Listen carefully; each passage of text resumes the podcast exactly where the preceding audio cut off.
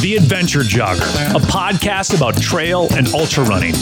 Meet fascinating runners from the front, middle, and back of the pack, sharing inspiring and funny stories about life and running. Running should be fun, and so should running podcasts.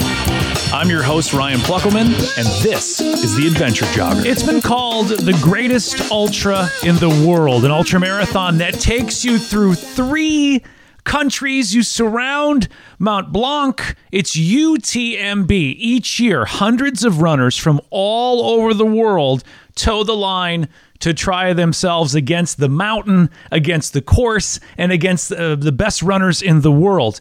Even folks from the Beast Coast made it out uh, to UTMB, including the Beast Coast's first or second favorite German, depending on the week. And he is my guest on this episode of The Adventure Jogger, Martin Schneekloth. Welcome, sir. First time on The Adventure Jogger. Thanks. Thanks for having me. Um, where are you right now? Are you are you the Beast Coast's first or second favorite German? Have you and Olaf Wasternack passed the trophy between yourselves? Well, I'm going to take it right now since he's not online. You've had, by the way, one hell of a summer. You've had uh, rather packed with races. You did some pacing um, out at Badwater. Before we get into UTMB and just kind of kind of let us live vicariously through you uh, on that incredible course. Talk about kind of your your summer plans and and how UTMB sure. was not was not one was not the only race you had this summer. Correct. It was actually more of an afterthought, um, as I'm sure lots of people experienced. You know, with the pandemic, it shifted our racing schedules. So. Yeah I initially was planning to do the Triple Crown of 200s last year. Mm-hmm. And obviously, I rolled all of that over.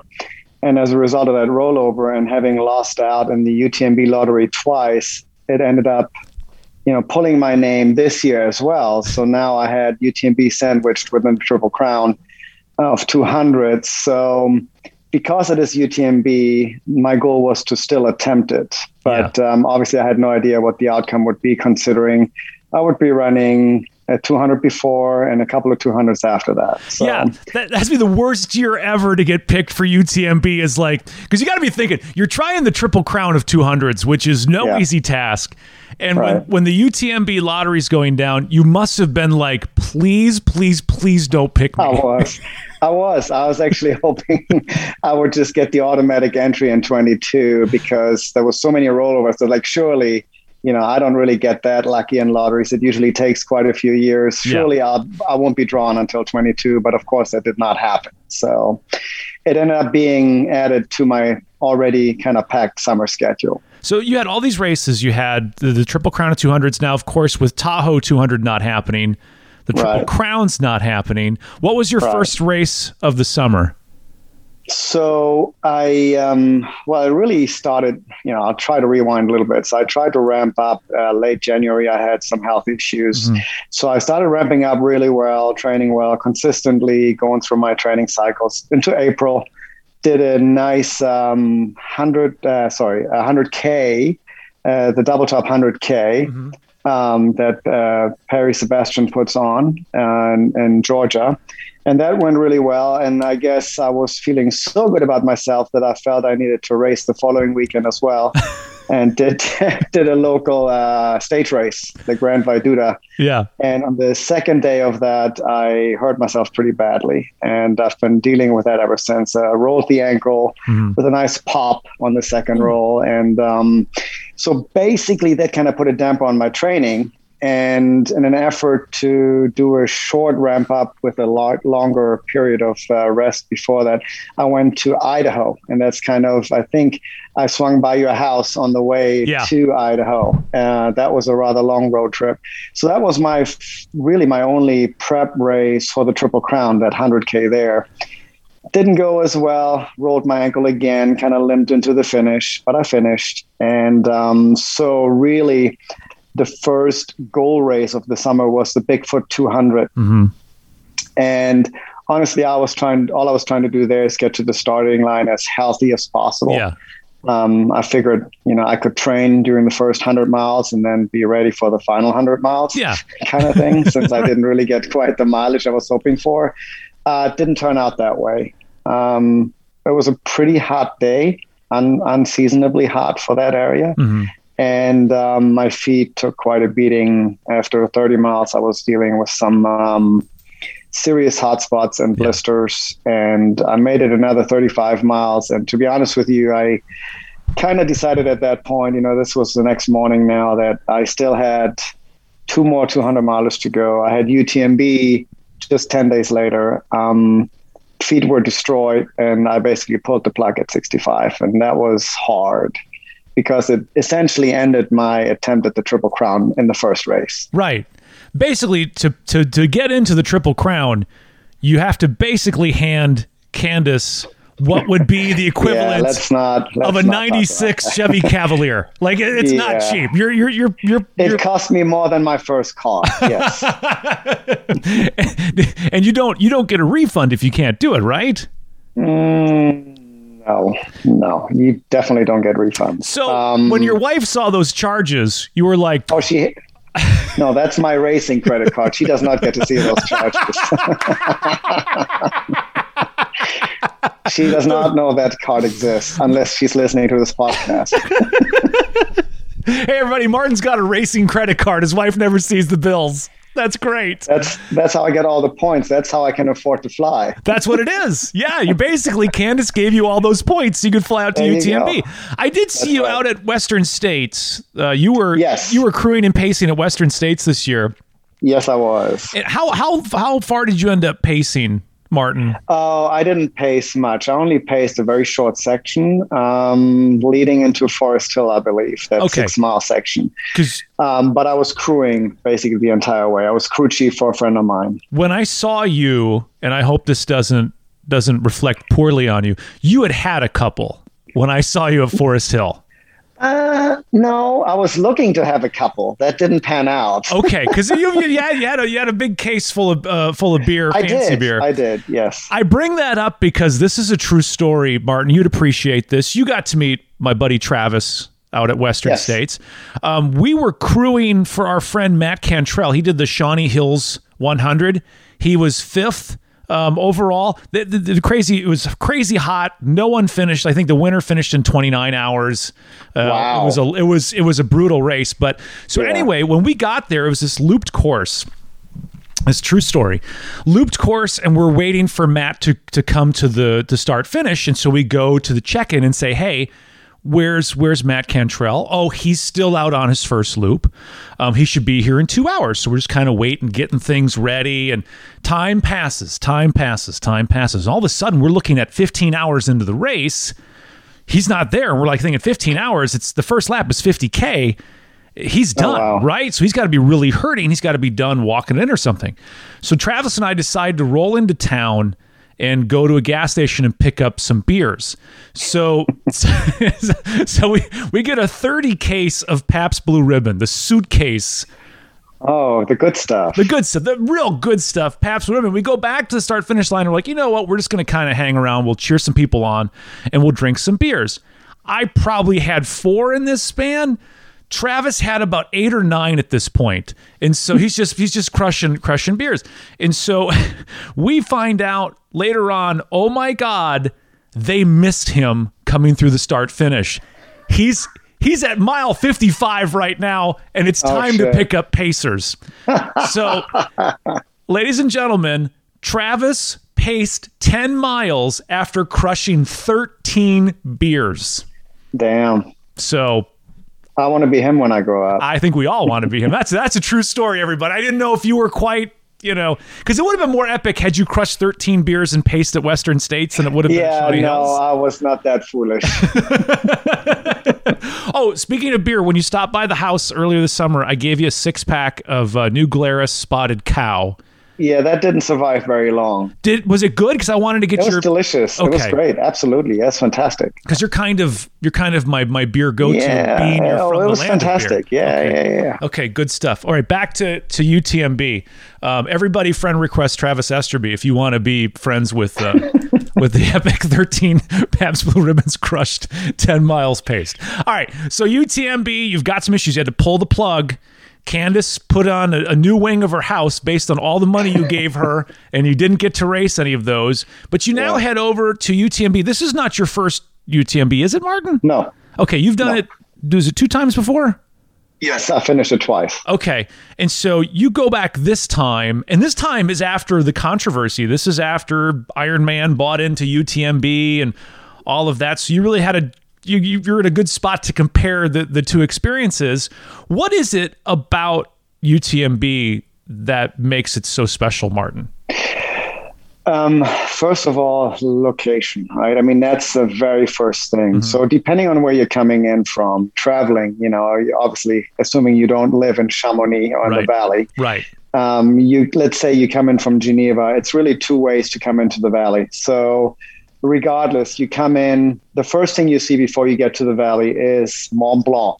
Yeah. And funny story, first time I ran the race six years ago, I'm driving, you know, we picked my wife and I, my wife was crewing me the first time yeah. as well. And uh, we pick up the rental, we drive, she's kind of dozing off, you know, it's jet lagged, you know, traveled all yeah. day, all night. And I'm like, oh my God, look at that big white mountain. I wonder what that is. And she goes, well, it's the only white mountain. uh, it's called Mont Blanc, dummy. So I was like, oh, wait, that makes sense. that makes sense. So anyway, yeah, that was me being like, oh, I'm looking at Mont Blanc. I don't even know it. Right. So, um, anyway, so it's, it's, you know, you drive into Chamonix and of course it's race week whenever I get there. Yeah. So it's it's buzzing, right? You can't find parking. Um, it's just a madhouse, and um, so you you're in this village that is everything you imagine an alpine village to be. Yeah. Um, it's it's small, you know, walking shopping streets, no car traffic. Um, of course, there's lots of spandex race week. You know, it's Europe. You know, the Europeans, me excluded, love their spandex. Um, but it's either runners, you know, people going off for a run, coming back from a run, drinking beers, drinking coffee, um, and just an amazing atmosphere, right? I mean, you have about ten thousand racers, yeah, descending descending on this village for the week, and uh, between I believe it's seven races from five k. Right. All the way to uh, 300 something K. Mm-hmm.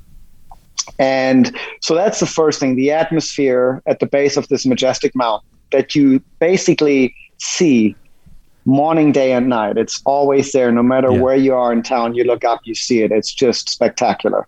The prominence of that mountain is just that great from that spot.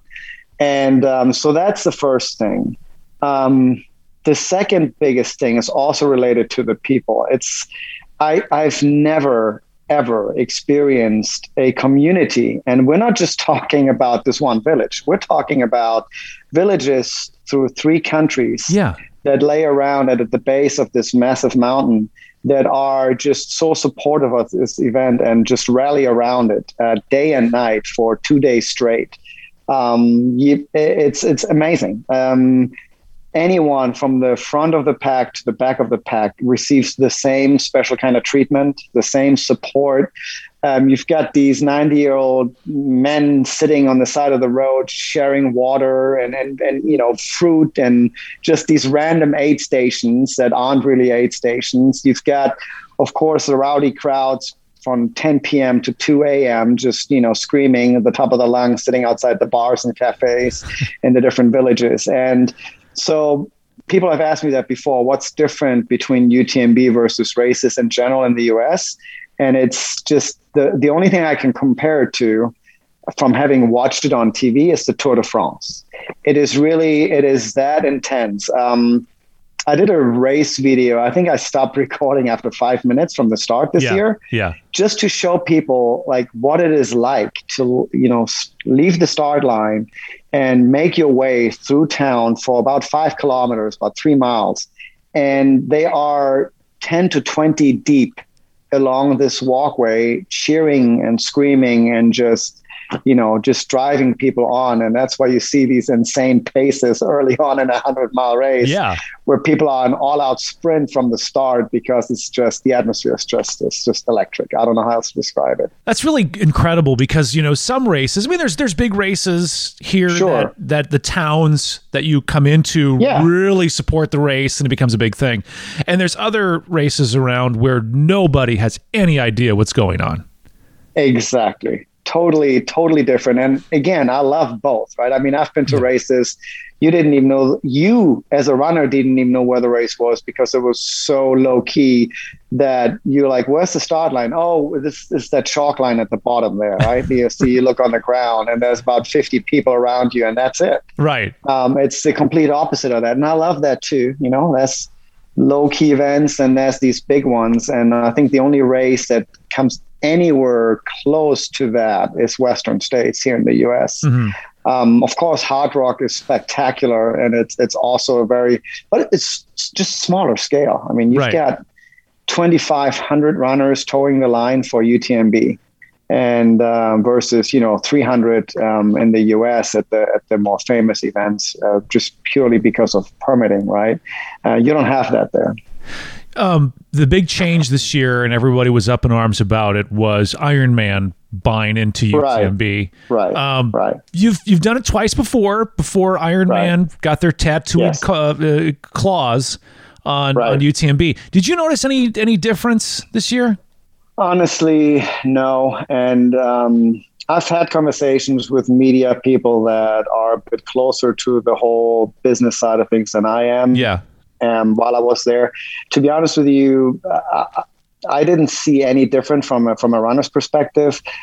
I personally, I'm not a big fan of, you know, I was never a big fan of Ironman, just the the triathlon side yeah. of things and how, you know, commercialized it was. Yeah.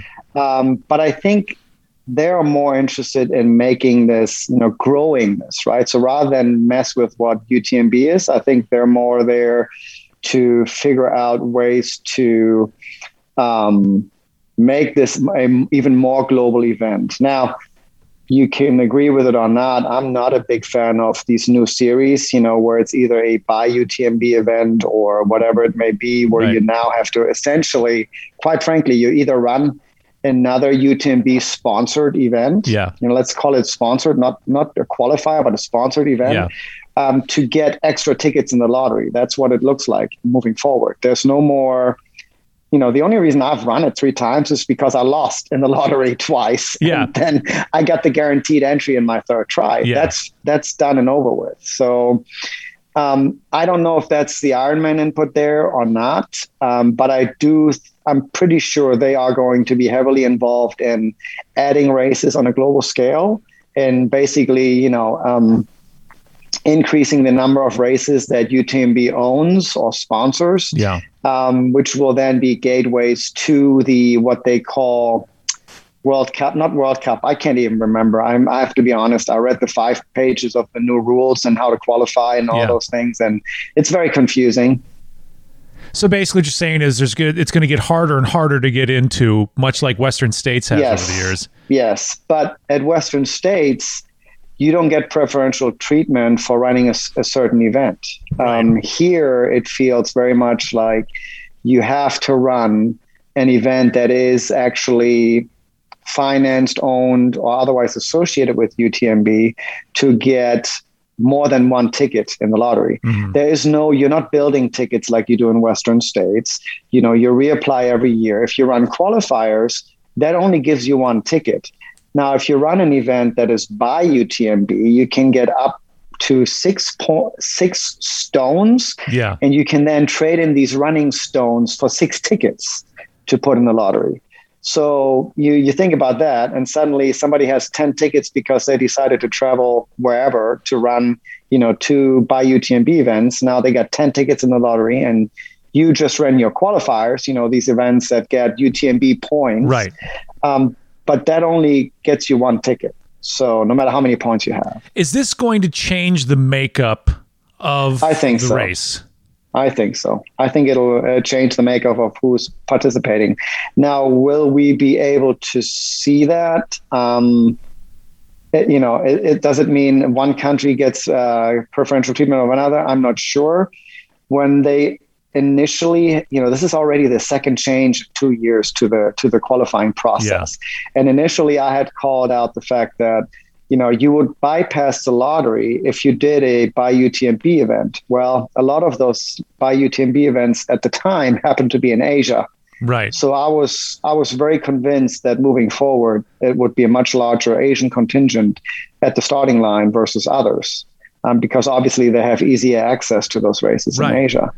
Um, that's changed now, but I do think um, not everyone has the financial means to do more than one of those events a, in a lifetime, let alone in a year. So if you're now making people run an event just to qualify for UTMB and they have to travel around the world just to do that, it becomes way more challenging. And again, I think it it kind of, you know, it, it changes the demographic a little bit more. I'd say to an older crowd, a more affluent yes. crowd, I guess is how is the best way I can put this.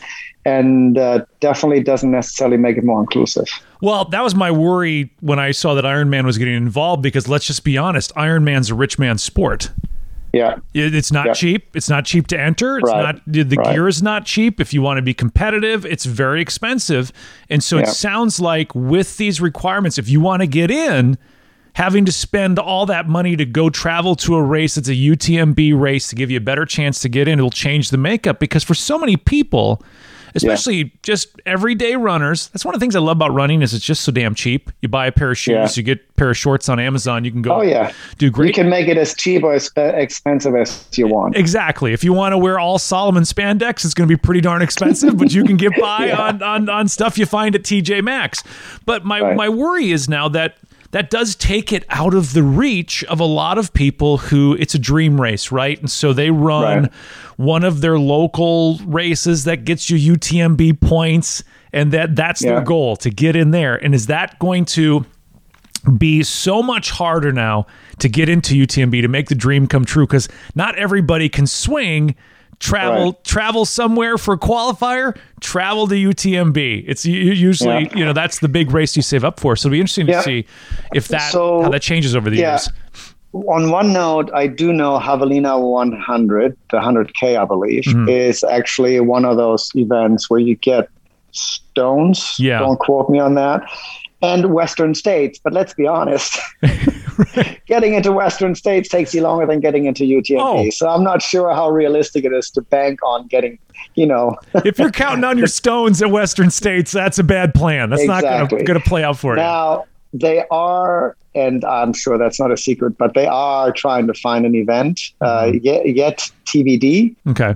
in North America. Now, that could be Canada, that could be the U.S. Um, someone asked me which event I would uh, I would think would be cool for that, and I obviously, as an East Coaster, my my vote was for Cruel Jewel. We may not have the scenery there, but yeah. we certainly have the the challenge there. But you know that's the thing, and this is where it gets back to you know Ironman and maybe their involvement, right? Mm-hmm. An event by UTMB has to be scalable, right? right? I mean, you have to be able to support more than 300 runners, or it just doesn't make fiscal sense for them, right? From a business perspective. So, who knows? Um, there's only if I mean, you you don't have to be a rocket scientist to figure out existing events that mm-hmm. could be of interest to right. UTMB slash Ironman in North America. There is only one or two right now that are capable of even increasing numbers because mm-hmm. of you know, they may not fall under those, you know, um, permitting requirements. Right.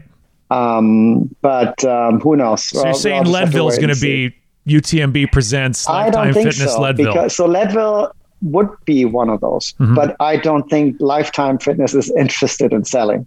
yeah.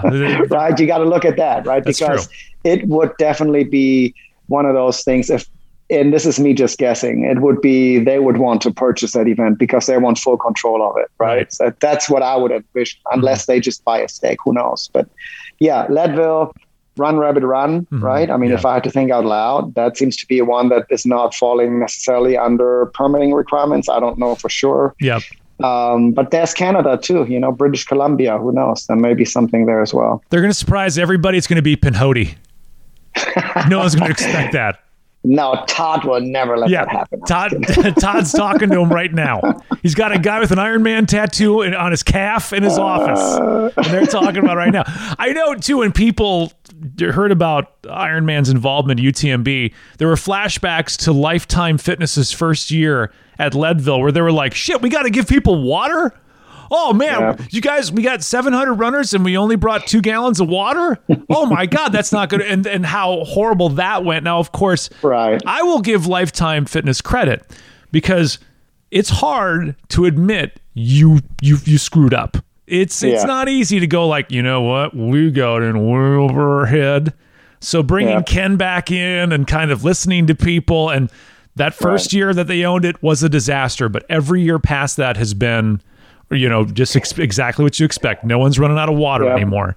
They still have aid stations open and all of that stuff. So it sounds yeah. like none of that. You weren't rolling into an aid station and like, what, you're out of water? Oh, no. It was the same old salami and cheese and uh, baguette at the aid station. No changes there.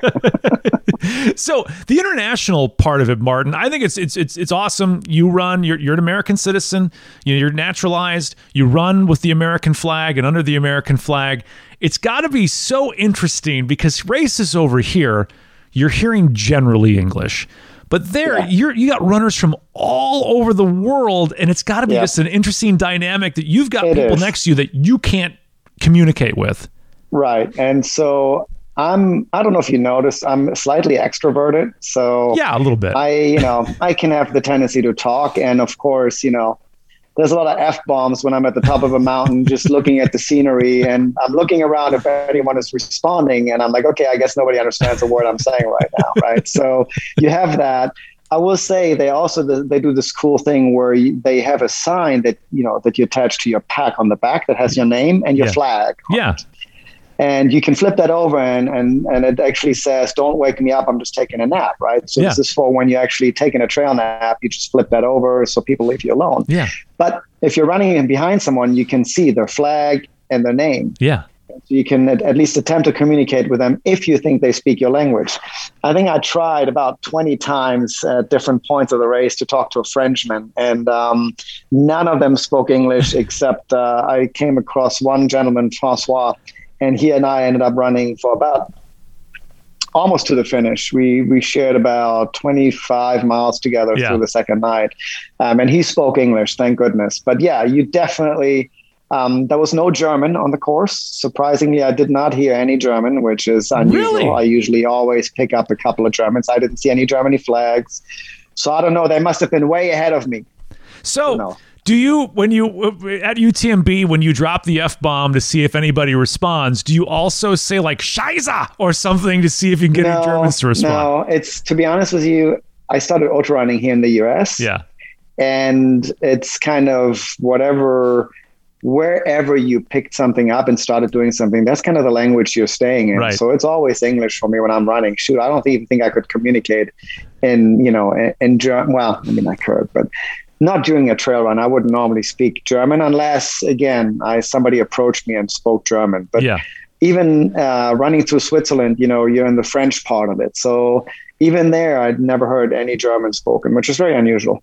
Um, by the way, I just want to point out we got a dude named Pluckelman and a dude named Schneekloth. This is the most German uh, running podcast. We're gonna, this is going to be huge in Germany. This is going to oh, there you go. Absolutely increase our German listeners with Pluckelman and Schneekloth. Uh, on the, when did you decide, by the way, that spandex was not for you? Because your ancestry uh, would lead you to, to like spandex. Never, that was never. I'm not saying I may not own a couple of man prees or something that may be tighter than they should be, but um, I don't know. That's not normally my racing attire. Let's just put it that way. That's how American Martin is. He's embarrassed by there his moose go. knuckle, and he doesn't want to there show anybody that. so, how did how did the race go this year for you?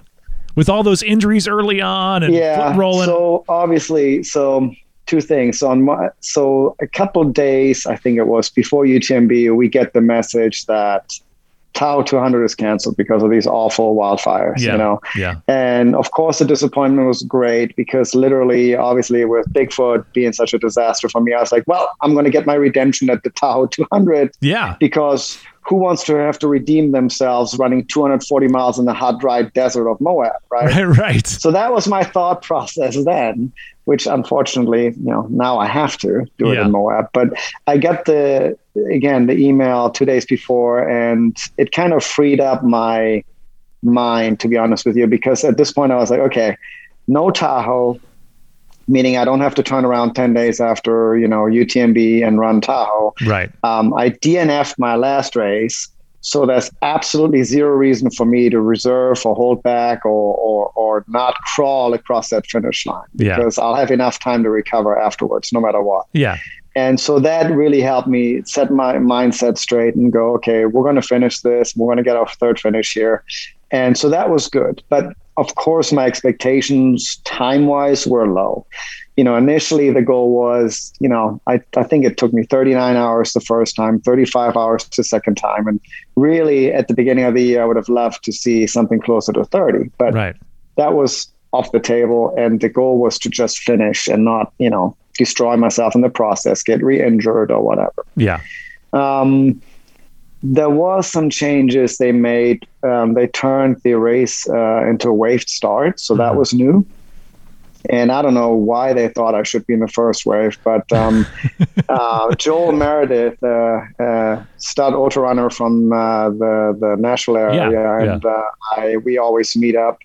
Uh, every time I was there, he was there. He kind of took me under his wing the first time I went over there and kind of showed me around. And so it's almost like a tradition. So he has had a, a tough go after finishing Hardrock this year. I mean, Mhm. think about that the double of Hardrock and UTMB. Yeah. Um, um, I'm hoping I'm not divulging too much, but he had spent some time in the hospital after Hardrock. So he wanted to toe the line at UTMB and he wanted to be conservative. So he and I actually um, took off together after the start and ran about the first 15, 20 miles together. So that was kind of awesome. You know, just kind of hanging out, Yeah. hanging back and having a good time, enjoying the weather. Um, and we ended up losing touch with each other on the second climb. But anyway, so race started off great, very relaxed, no pressure. Um, we got notification an hour before the race start that the winter kit was mandatory. So I'm not sure how familiar your listeners are, but you have obviously uh, you have a rather large mandatory kit you Mhm. must carry with you at all times Yeah. and they check that. And then there is a extreme heat kit and an extreme winter kit that is basically supplementing that mandatory base kit. Mhm. And for the second time in a row, for me at least, they required the winter kit because while it was sunny, it was extremely windy and extremely cold at the higher elevations. So they required you to carry a third layer um, along with sturdy shoes, which are trail shoes, which you're wearing anyway. And um, oh, yeah, some kind of goggle type thing. I think all they want is sunglasses that kind of the, the chronomatic, whatever Yeah. it's called. Um, I don't know. Yeah. But, so you had to carry that as well. And so they texted runners an hour before, and I did not receive that text. So luckily, there was a couple of Americans I was in touch with. They had messaged me and asked if I received the message as well. So got all that kit loaded up in the pack and um, went on our way. And again, just like every year, the start is, I mean, it just gives you goosebumps. I don't know how else to describe Yeah. it. You know, I'm not a very touchy feely kind of guy, but No, if you don't get goose, if you don't get goosebumps at that race, race start running or spectating, then there's something wrong with you. Yeah. Um, so we took off. Uh, weather was nice. Um, kind of you kind of running it since it was my third time. It was Joel's fifth time running it. Mhm. So we, you know, he remembered things even better than I did, and so we just kind of talked. Okay, what's coming up next? And you know, about ten miles, fifteen miles, and you try, you start pulling out your trekking poles. Which, by the way, after that, they don't go back in your pack until the final descent. Right. I mean, you use them all day. Um, and so the race, not to go aid station by aid station or checkpoint by checkpoint, but essentially you're climbing five peaks. Uh, sorry, ten peaks. Yeah. And so that's how I broke it down. You know, just okay, you know, how many peaks have I done? How many peaks do I have left? And where's the next checkpoint?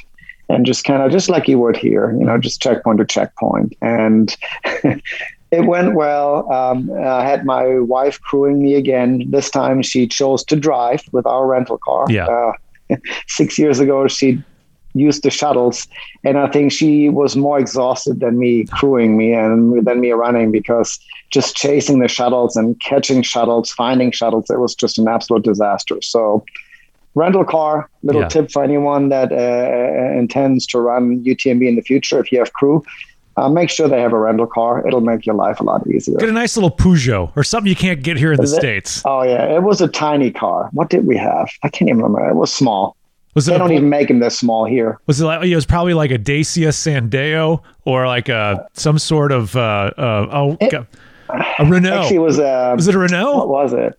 No, no, it wasn't Renault. It wasn't French. It was oh my gosh, it wasn't a Hyundai either. It was something Swedish. I don't even remember. It was something weird, something really small. But um, it worked. It was a small, you know, they called it an SUV, but it would qualify as a smart car here, I think. Right. So. so yeah, so I saw her only four times. So that's the other thing. It was a Skoda, wasn't it? That's what it was. Yes, that's yeah, what it okay. was. Yeah, yeah, yeah, yeah. That's exactly right. Um, yeah, so you really just get one drop back in this race, which yeah. is at mile 49. Um, which is interesting if you think about it. You're out there for two nights and a full day, you know, at least. Yeah. Um, and then if you have crew, you can see them up to five times. I ended up uh, letting my wife, uh, not making her meet me the last time, and just let her go back to Chamonix and get a good night's sleep before I would roll in yeah. finish in the morning. Yeah. Um, but yeah, that that so that was great. Just seeing her, it really wasn't about you know any supplies that I needed. I was literally living off of uh, cheese, baguette, cakes, cookies, and Coca Cola. How are you not bound up with all that cheese and ultra running?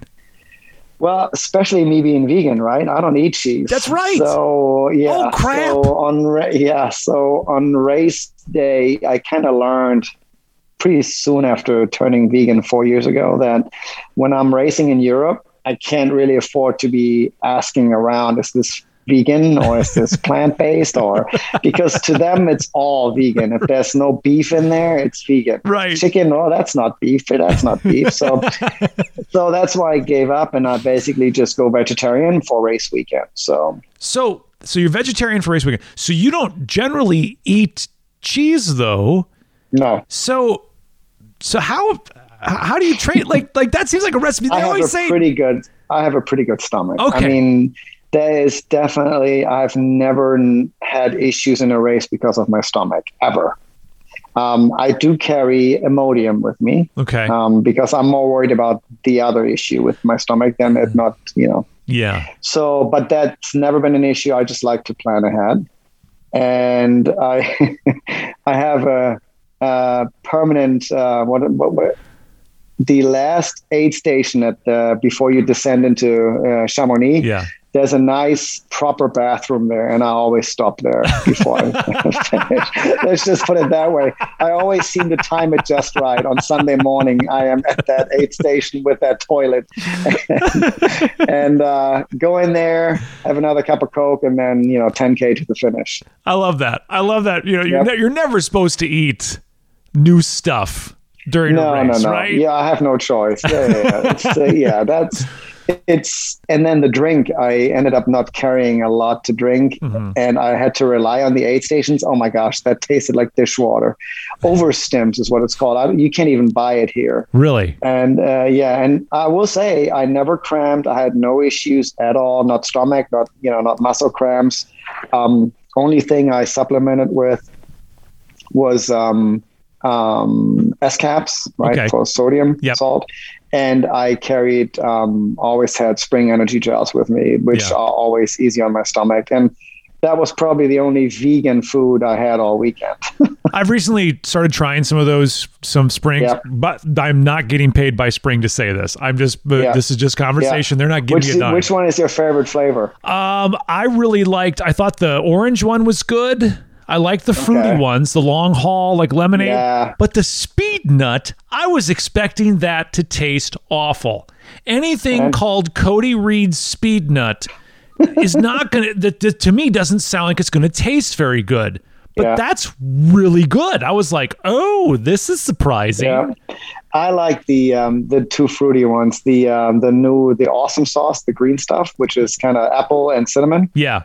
And then Canaberry is my trusty. You know, that's um, Sage Canaday's one. uh, yeah. yeah, Yeah. yeah. That's really good and easy on the stomach. I can eat those all day. They have No a different issue. taste though. The first time you have one, you're like, this is not this is not like a birthday cake gel.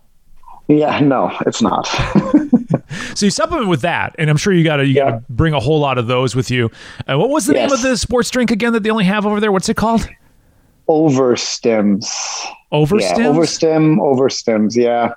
Don't I have no idea. I don't know if it's French or Dutch. It sounds Dutch for some reason. I have no idea. and it tastes No like clue. dishwater. It tastes like dishwater. I have no idea what's even in it, nor do I want to know what's in it. Um, it's a, I guess it's their sports drink. Yeah. My wife swears by their gels, which come in these little toothpaste-like mini travel tube type Yeah. things. She loves them. Uh, no, I I tried those. I still remember from six years ago. I will never eat those again. But the drink, you know, you just swallow it. Uh, that's good enough. And like I said, it kept me fueled. Had no issues. You know, um, so from that perspective, I can't complain. It worked. I lived mostly off the aid stations. Were you were you dropping hints like, "Hey guys, you know, you may want to try to bring Sword in, Sword or Tailwind"? You ever talk to those guys? Uh, I, I, yeah, I, I did not. I did not. Um, because to be honest with you, I'm not going to say which one of those, but Yeah. there's one of those two that kind of tastes like that to me as well. Oh, it tastes So, like dishwater as well. Yeah. Okay, we won't go into that. We don't want to Oh, ruin. My, not- listen, we don't want to ruin the opportunity for Martin to be sponsored by one of those companies. Oh, yeah, no, that's not happening. You never know. You know, you never know at all. I just think that's great for Overstim. Like Overstim tastes like dishwater. Um, that's, Yeah, there that's, you go. That's not going to be on their on their poster. But so yeah, so the atmosphere is good. The race goes well for you. You keep it conservative. Did you ever have any any notion of going like, okay, I'm feeling pretty good. Let's push hard, or were you just kind of staying uh, low throttle for the ah. whole time? So I we really got slow the second night, and Yeah. so my quads, due to the lack of training, you know, I I don't mind the climbing. I know people are always worried about, oh my god, so much climb, and really, the climbing does not bother me at all. Yeah, It's the des- it's the descending. yeah, And the descents in the Alps are nothing like what you experience here, except Hardrock. But you know, shoot, most of us have never experienced Hardrock, Right. nor have I. So Yeah. I just kind of equated to that having run in that area. It's you know six miles of downhill, and I'm not talking about oh this is awesome. I get to cruise downhill for Yeah. six miles. It's I'm talking about you know you're braking the entire time, trying not to get too fast because it's so steep yeah. no switchbacks, and just kind of going down this. And so my quads were hurting. I'm not going to lie. Um, but that didn't start until you know 50 60 miles in so that that was okay that's to be expected but it meant that i had to slow down even more on the descents Yeah. you know and um, feet were a little bit of an issue um, but no blisters at all which was you know i was happy to see that. Feet held up great on the entire race. Um, but the quads were shot so that meant slowing down. And then now i'm on my in my second night of running and i have the tendency to get the sleepies pretty bad. Yeah. and i had popped about six caffeine pills in the previous 24 hours just trying to kind of you know pull myself awake. Yeah. and thankfully at this point i was running with the frenchman who was you know the english speaking frenchman the one english speaking frenchman Yeah. out there Right. um, um, who um, had also issues with his quads, and so we were moving really slow. I mean, it. You know how you're in a race and you're feeling pretty good, yet people are just passing Yeah. you. You know, just right passing you, Yeah. just passing you. So that started to kind of, you know, eat on me a little bit. But again, I, you know, very quickly came back to the realization that all I cared about was finishing, and, and you know, I had no time goals. So we continued on together, but now I would start to fall asleep on my feet um, in the mountains. And um, he, the guy behind me, I would basically tell him, I said, if I start to kind of stagger or stop, Yeah. you know, just kind of ye- yell my name because I'm clearly falling asleep. So he had to do that a few times. And it's the weirdest feeling to, you know, fall asleep and because you're not really aware that you're asleep, obviously, you know, there's suddenly you're having conversations that you're not really having Yeah. and you know you wake up and you don't know where you are, and it's it's very very surreal. Um, that happens for me usually, you know, in the second night. And with a race start at 5 p.m., yeah. you'd already been awake, you know, for 12 hours, possibly. Um, uh, yeah. So getting faster yeah. did not really happen for me until the last 10 miles. And um, because my French buddy, he kept getting slower and slower, and I had to, I had a bathroom break to make. So. Yeah I basically, after the last ascent, I ended up taking off and kind of pushing the pace a little bit, and probably had my best split over that section, over even you know, considering my faster faster time three years ago. So felt strong the last ten miles, which is a nice experience in a hundred miler. You know. Oh yeah. And um, yeah, made my way into town for the finish. What is it like? You, you've seen many finish lines, Martin. Uh, compare it. What is the finish line like at UTMB? Okay. So the first two times I did it, I I'm trying to remember. So I think it was still dark the last time I did it. Mm. So guess what? There was one guy slow clapping at the finish, right? So not quite the UTMB finish you envision after having this amazing start. Right. The very first time I ran it, I think I rolled in at 10 a.m. So it was just about a couple of people getting their coffee and croissant. right. Know? So right. similar experience. Now the last time, this time around, it was, I don't want to lie, eight 9.30 10 a.m i'm trying to remember 10 a.m maybe yeah. 10.30 kind of blurry. But there was actually people out lining the streets and actually watching people finish. And so i had started running. I was running into town. You coming across this temporary bridge that they built across the highway and i was moving I was looking over my shoulder and a Russian guy was chasing me and I was like, oh, it's on now, buddy. I don't care. You're not beating me over the last mile. And so I was not happening, Vlad. Well trying not to get caught over the last mile and um, made that turn onto the shopping street, if you will, into downtown Chamonix. And uh, people cheering you on. And, you know, again, you know, I don't care if you're an emotional guy or not, but it's, you kind of have to choke back the, the tears a little bit because it does feel special. I don't care if you've done it before or not. It feels extremely special to run towards that finish and just you know have your name announced over loudspeakers that blare over the entire entire town, not just yeah. at that finish. It's it's it's amazing. That's pretty awesome. You finish you get a nice little break, get to hang around in Chamonix for for a day or two. Did you just go home and did you go to the, the hotel and crash for a day, or were you able to actually enjoy? Oh no, no, there? no, no, no, no. There's, uh, I so I say no, no, no. So I my wife was at the finish, which was awesome. Yeah, and I a friend of mine works for the media there, and so I chatted with him for a minute at the finish. Yeah.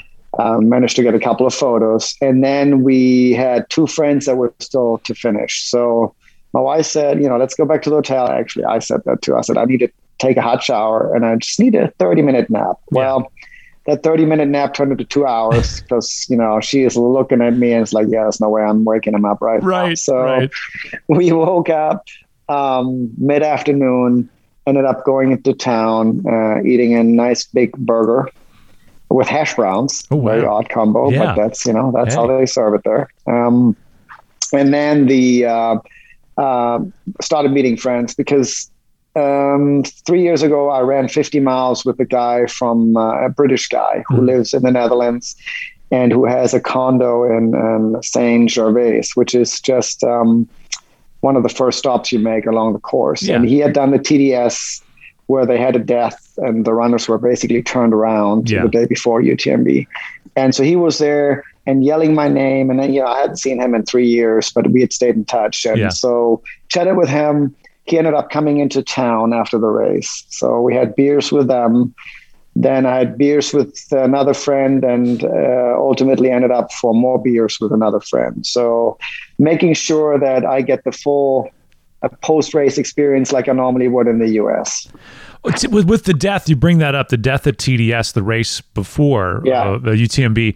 How yeah. did how did that affect UTMB? And was there a was there a more somber tone? Oh, that well, that was right. I mean, it's, it's it's more. There was a somber tone at the start for sure. You know, a friend of the deceased runner, um, deceased runner, sorry, um, spoke and he was running in his honor and basically, you know, kind of reiterating the fact that we should all be running this, you know, uh, in celebration of his friend's life rather than, you know, mourning his friend's yeah. life.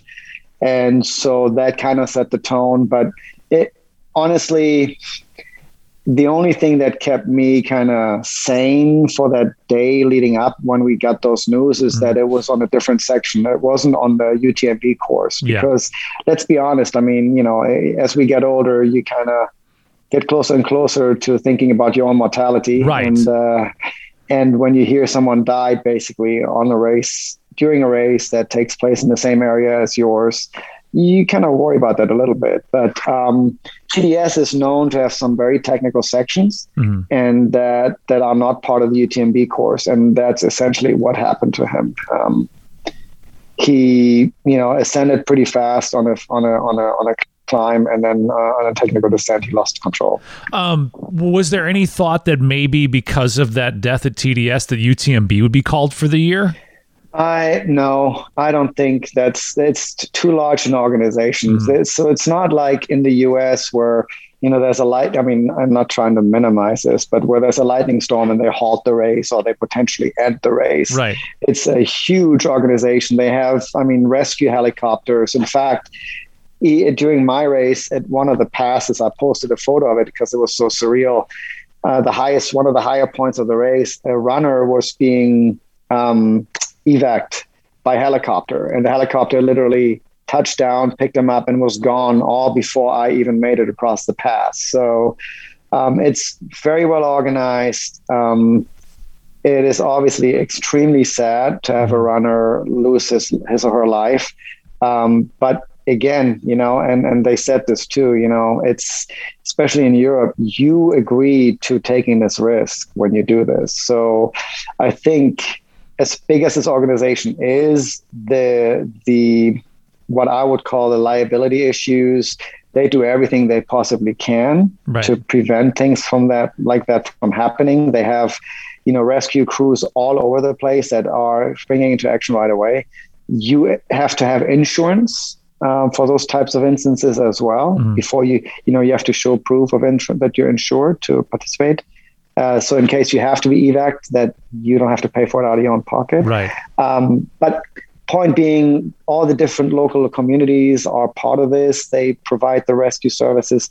I, I I mean, I, am not saying I can't see them do it, but I think what normally happens, what has happened before, is that they may reroute the race, but they wouldn't cancel it because of it. Gotcha. All right. So now you got to get ready for Moab. oh god yeah. yeah so i have a couple of training events leading into that yeah so um barkley fall classic next weekend so oh, yeah. that should so that should be fun do you know if your buddy jeff is going to be there he's going to be there jeff will be there uh, I think I'll be camping at uh, Brian's in Brian's front yard again. So I'm, i bet that's what Jeff is doing. Oh, are you well. are you bringing the uh, you bringing your your your sprinter? No, that's still on the west coast. You know, I didn't even realize it until I talked to Brian. I was like, "Hey, can I camp in your yard?" Yeah. Then I'm like, "Wait, I don't have my van. well, Jeff will have his camper out there, so you could just say, "Hey, Jeff, can I can I bump?" Yeah, no, I'm going to bring my tent. I think I'm going to bring. My Do you want to sleep in a tent? Before the Barkley Fall Classic when you can be sleeping in an air conditioned camper? Well, we'll see. We'll see. I'll bring it. I've got my camping gear ready just in case. Just knock on the door and look look kind of sad. There you go. I may do that. Like, we Jeff, shall see. Got any room in here? It's hot outside. yeah, so that's actually that's the only. If it's raining or really hot, I'm definitely not camping in a tent. All right. knock on that door. yeah, so I got that, and then I've got uh, Little Dog's Backyard Ultra, which you know we'll we'll see how well that goes. That's literally days before Moab, so we oh, shall see. Nice boy, you're always you're a very very busy man. You have a very yeah. busy race schedule. I think if you followed the rule about taking as many days off as the miles of your race, you would that is not you wouldn't run again until you die you, you'd be yeah that's not possible that's just a that's a dumb rule and it's definitely not written by ultra runners i don't know what they were thinking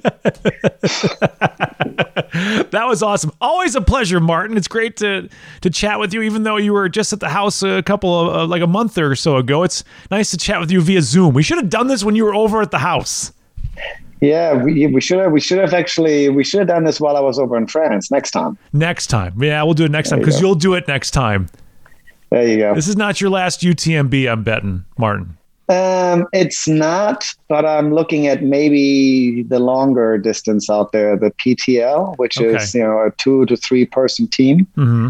Um, lots of self sufficiency involved there. You know, obviously a few more days. I don't know yet. There's that Tor des Géants, which is ongo- ongoing right now. We've yep. got a couple of Americans in there, and one of your good buddies Kyle Curtin right now. Yeah, Kyle there Curtin's in there. Yeah, yeah. So I can't wait to pick his brain afterwards because I think I'm going to put in for the lottery for that one next year. Well. I did see that Tailwind posted on their Instagram, like congrat, like uh, good luck to American runners Kyle Curtin and Joe Grant who are running uh, uh, Tour de France.